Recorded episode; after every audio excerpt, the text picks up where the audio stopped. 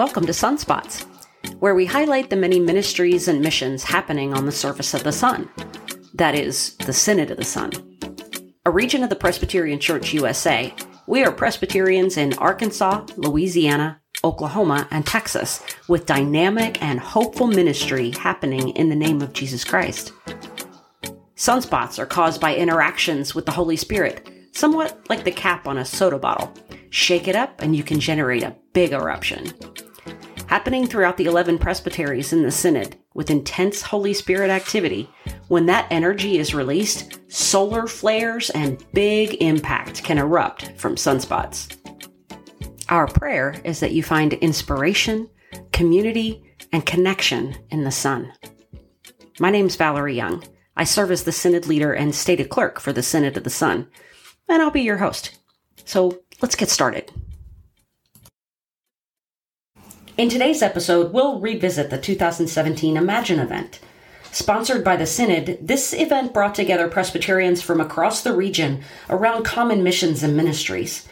This particular talk is given by the Reverend Richard Mize and is entitled Facing Racism and Racists Anonymous. Reverend Richard Mize is a bivocational minister ordained in the United Church of Christ and serves as half time pastor of Trinity Presbyterian Church in Oklahoma City, Oklahoma. He has standing in the Kansas Oklahoma Conference of the UCC and also as an ordained ministerial partner in the Oklahoma region of the Christian Church, Disciples of Christ. Richard's work is inspiring, and this is one of the best Imagine talks we've heard. He shared what it was like as a racist, what happened, and what it's like now in Racists Anonymous. Let's listen. Hello. I'm Richard. I'm a recovering racist. What that means in a nutshell is I grew up where I did and when I did, in rural eastern Oklahoma, where I didn't question the dominant culture or the things I saw on TV that I mistook for reality. I wasn't a lyncher. I wasn't a person to beat people up. But you know what? I have a great great grandfather who served out of Arkansas in the 1st Arkansas Cavalry, and I was proud of him, still am. Have no evidence that he was ever a slave owner. I was a member of the Sons of Confederate Veterans for about a year. Right before, in about 2001, they really turned south, pardon the expression, and became really a, a neo-secession organization. Uh, that was bubbling up at the time, and I didn't know it. But I joined, and as soon as I saw that, I couldn't have anything to do with that. That didn't square with what I'd heard in the church growing up. But I still flew that damned old flag of the rebellion, as it's called, and I didn't give a damn who it offended. You know, just proud Southern Okie. I had the bumper sticker. Know, when I was 16, actually, my first car was a 70 Dodge Charger, like the Dukes of Hazzard, of all things, and I actually went to Radio Shack and bought an electronic horn that played Dixie. Well, up through my 40s, I just didn't care that it offended folks. And uh, before I go 10 minutes into my 15 minutes uh, with personal testimony, it was a personal experience with another man, a black man, that was the tipping point that got me to take the flags down and to furl them forever. And uh, it was, a, of all things, it was a rebel flag key fob. Ask me later if you want to know that story, but, but it caused me to repent. And that's the only word for it. I repented of not caring. So here I am now as the recovering redneck, white rural Oklahoma pastor of an urban, mostly African American church in the hood, and they'll tell you that, in northeast Oklahoma City. God is alive. Trinity, uh, the church house where it meets was uh, was founded as Creston Hills Presbyterian in 1945. In 1960, uh, white uh, black folks were moving north White folks were moving out ahead of them. A black church five miles southeast of us, Bethany Presbyterian, was decimated as its folks was moving into the parish, which is, was now around the current church, and the white folks were moving out. Both churches were weak, both without a session. The Presbyterian took them over and, with some fits and starts, merged the churches a black church and a white church in 1960. Yeah, and I always repeat that in 1960. God is alive the Ouachita Presbytery had two or three people. Uh, honestly, it was two or three leaders that stepped out and made this made this happen. The white church wanted to move off and start another one, and they wouldn't let them. So five weeks before Dr. Martin Luther King Jr. said what he said about 11 o'clock on Sundays being the most segregated hour in American life, which is still true, although not as much, thank God. Five weeks before that, these two churches came together. Clara Luper, who's a local luminary in civil rights and leader of the uh, NAACP youth, was in the streets, in the lunch counters in downtown Oklahoma City at that time, and this church came together. Anyway, that's all great history part of the backdrop for me getting that church on the National Register of Historic Places. I've, I've done that before with the Church for Architecture, and I'm going to get this one on for its history. I've got it uh, uh, written up and kicked back to edit, and I'm at that stage. So it's going to happen, I believe. Trinity meets now with about 25, well, exactly 25.6 per Sunday on average over the past 12 months because I am a head counter and they abuse me for that. But I always stand at the pulpit and count the people present including the pianist, myself, any kids, any elder that shows up after worship for the session meeting. Anything, I say, let anything that has breath praise the Lord and be counted. and so I always do. I don't have any props. I thought about it in a PowerPoint, but you know, the beauty of what we're doing with Racists Anonymous and its various iterations is it only takes three things. So remember this Bathe it in prayer. If you do anything to do with race, bathe it in prayer. It takes this coffee, and it takes listening. So those are my props. Pray, have some coffee or something to drink, and have your ears tuned. Be willing to speak, but minimally. This is more important. late in 2016, I saw what Ron Buford, the Reverend Ron Buford, was doing at his congregational church in Sunnyvale, California, and it was Racists Anonymous, and he's an African American pastor a mostly white church. And he has an AA meeting that meets in his church, and he was passing by one day, and it just dawned on him, you know, that approach could work with uh, lots of things, including racism. And he sees racism as a disease, as a societal disease, and an individual disease. And so he started using a 12 step approach. He calls it now second congregation. Uh, there's some overlap, but there's not as much overlap uh, in his worship community and in this uh, group that meets once a week. If you know anything about AA, the heart of it uh, is, uh, to me, uh, well, let me back up. My experience with 12 Step was with Al Anon 20 years ago when I was in love with a crack addict who was in recovery and then quit being in recovery, and she was going to Narconon and Al Anon. But my personal experience was, was with Al Anon. Same principle. How? H O W. Be honest, be open, be willing to share and to listen. And when you share, don't judge, don't correct, don't argue, just shut up and listen. And so those are the principles for sharing when it comes to a 12 step program.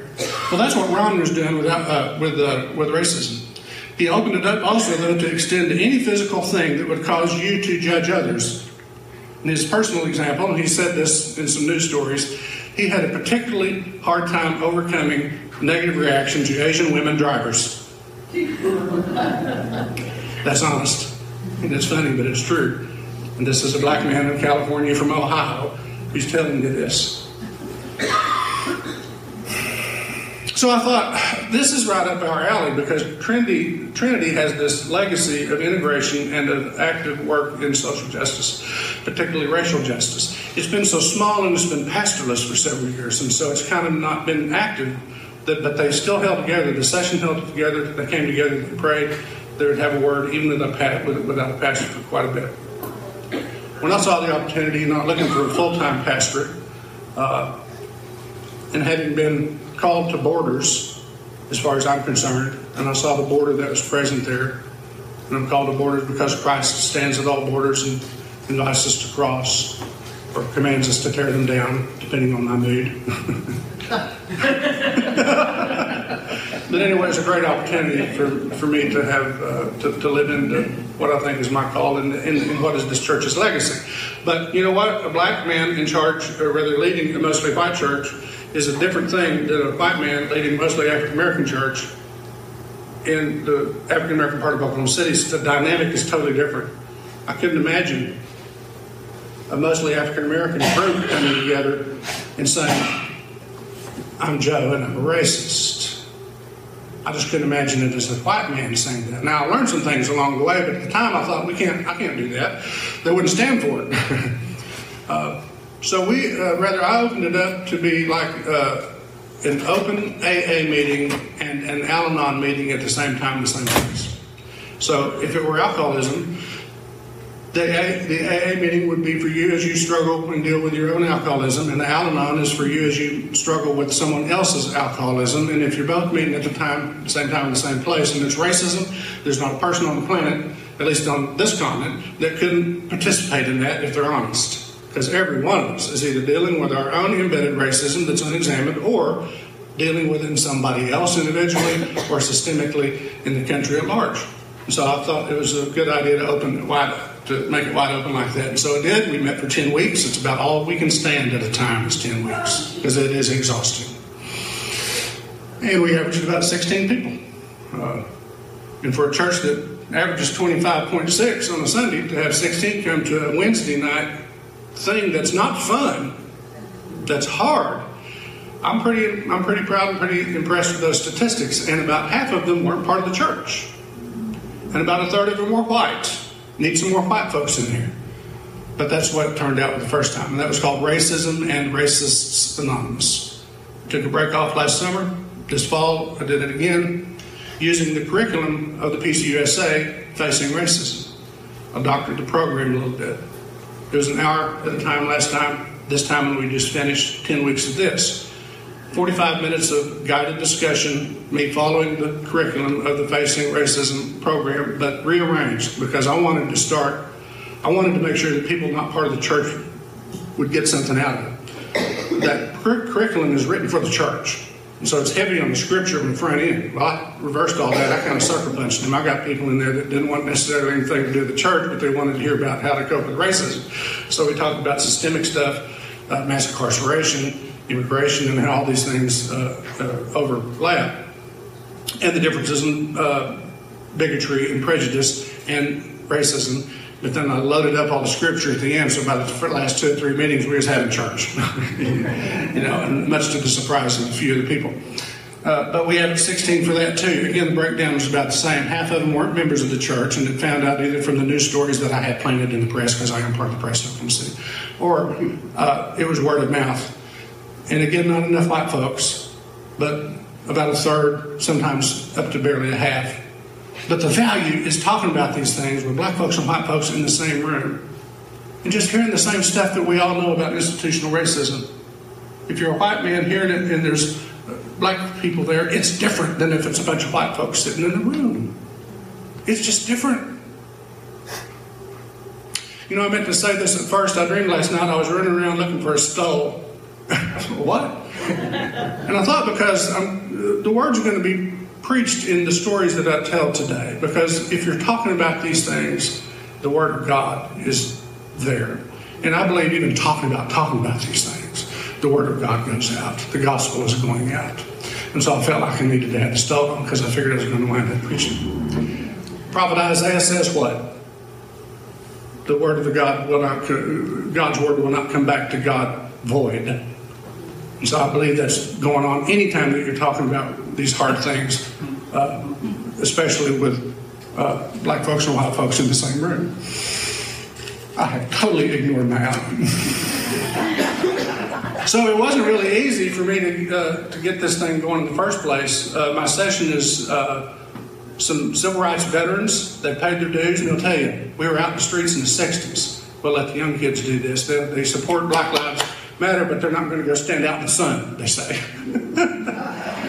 and the millennial few that we have, and the, and the ones in their up to the 40s, they don't seem to get it. And those of us who know our history and are just a little bit older with the election are scared you're fixing to find out if you haven't already.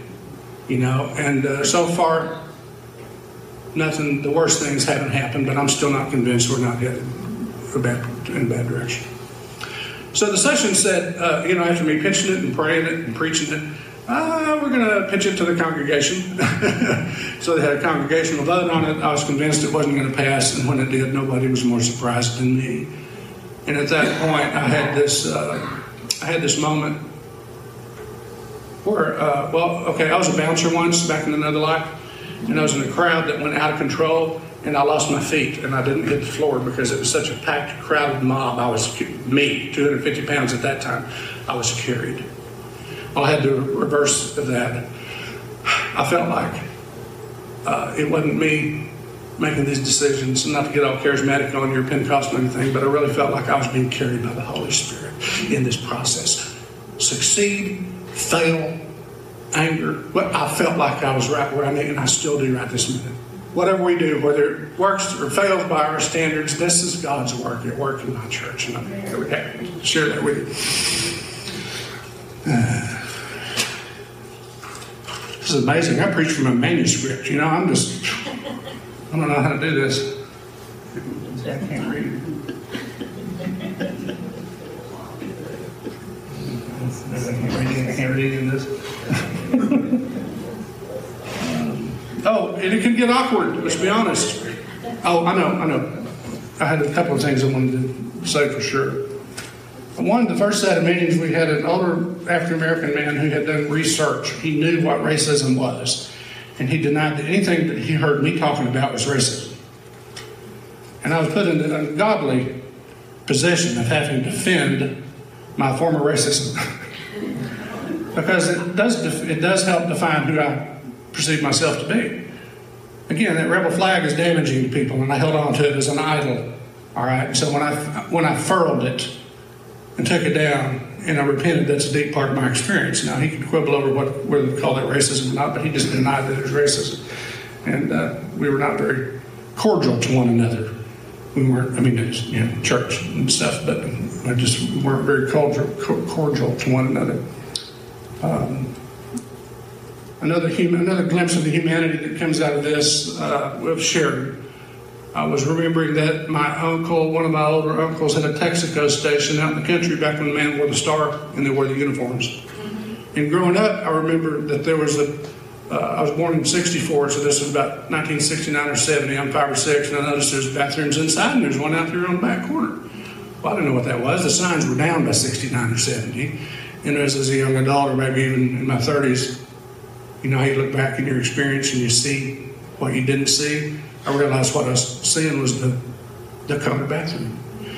And I shared, now, I, I shared that experience, and one of my older ladies said, and they were colds too. You can't read that book. You can't get it deeply in a movie but it was profound what was communicated in just that observation in that kind of place, in that kind of space which we had, which we had arranged to be safe. One of the things that I borrowed from AA was what is said here in the group meeting and member to member must be held in confidence. Who you see here, what you hear here, when you leave here, it must stay here. Only in this way can we feel free to say what's in our minds and hearts, for this is how we help one another. And then the other thing I added for the second set of meetings, and I'm fixing to get yanked with the hook, I can see. But I read this every time. And I was glad that I did sometimes because we wade, we wade potentially dangerous waters when we talk about these things. We must assume that each of us has come here honestly and with goodwill. Grace must be freely offered by all for all as we wade what could be dangerous waters for some. Grace must apply if, in the course of sharing such potentially deep and painful experiences, someone uses harmful words out of ignorance or unexamined custom or uncorrected habit. Grace must apply. Because even when your heart's in the right place, if you're 53 or you're 62, you say words because you've used them your whole life that have had evolving meanings and they break hearts and they make people mad but if you're in a place where you're calling out grace, then you can work through that. And it is wonderful and it is beautiful. And I, again, totally ignored my notes. I'll be glad to talk to anybody later about this. My email's in uh, book. I don't have any props to leave with anybody, but I do have some materials I can email if anybody's interested.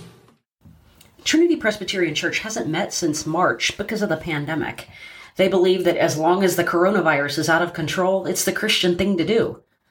Worship is live on Facebook at 10:55 a.m. on Richard Mize's personal Facebook page. That is Richard Mize, M I Z E. Still, the congregation has not been idle. Members help get groceries to the needy, others have joined racial justice protests, and as a congregation, over the summer, Trinity took advantage of a match to donate nearly $2,000 to the Black Lives Matter national organization.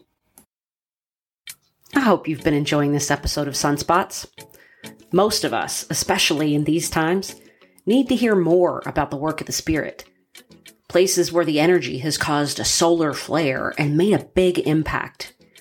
It could be in your local congregation, your presbytery, or any ministry context. Send that good news and ministry ideas to the Synod at sunspots at synodsun.org.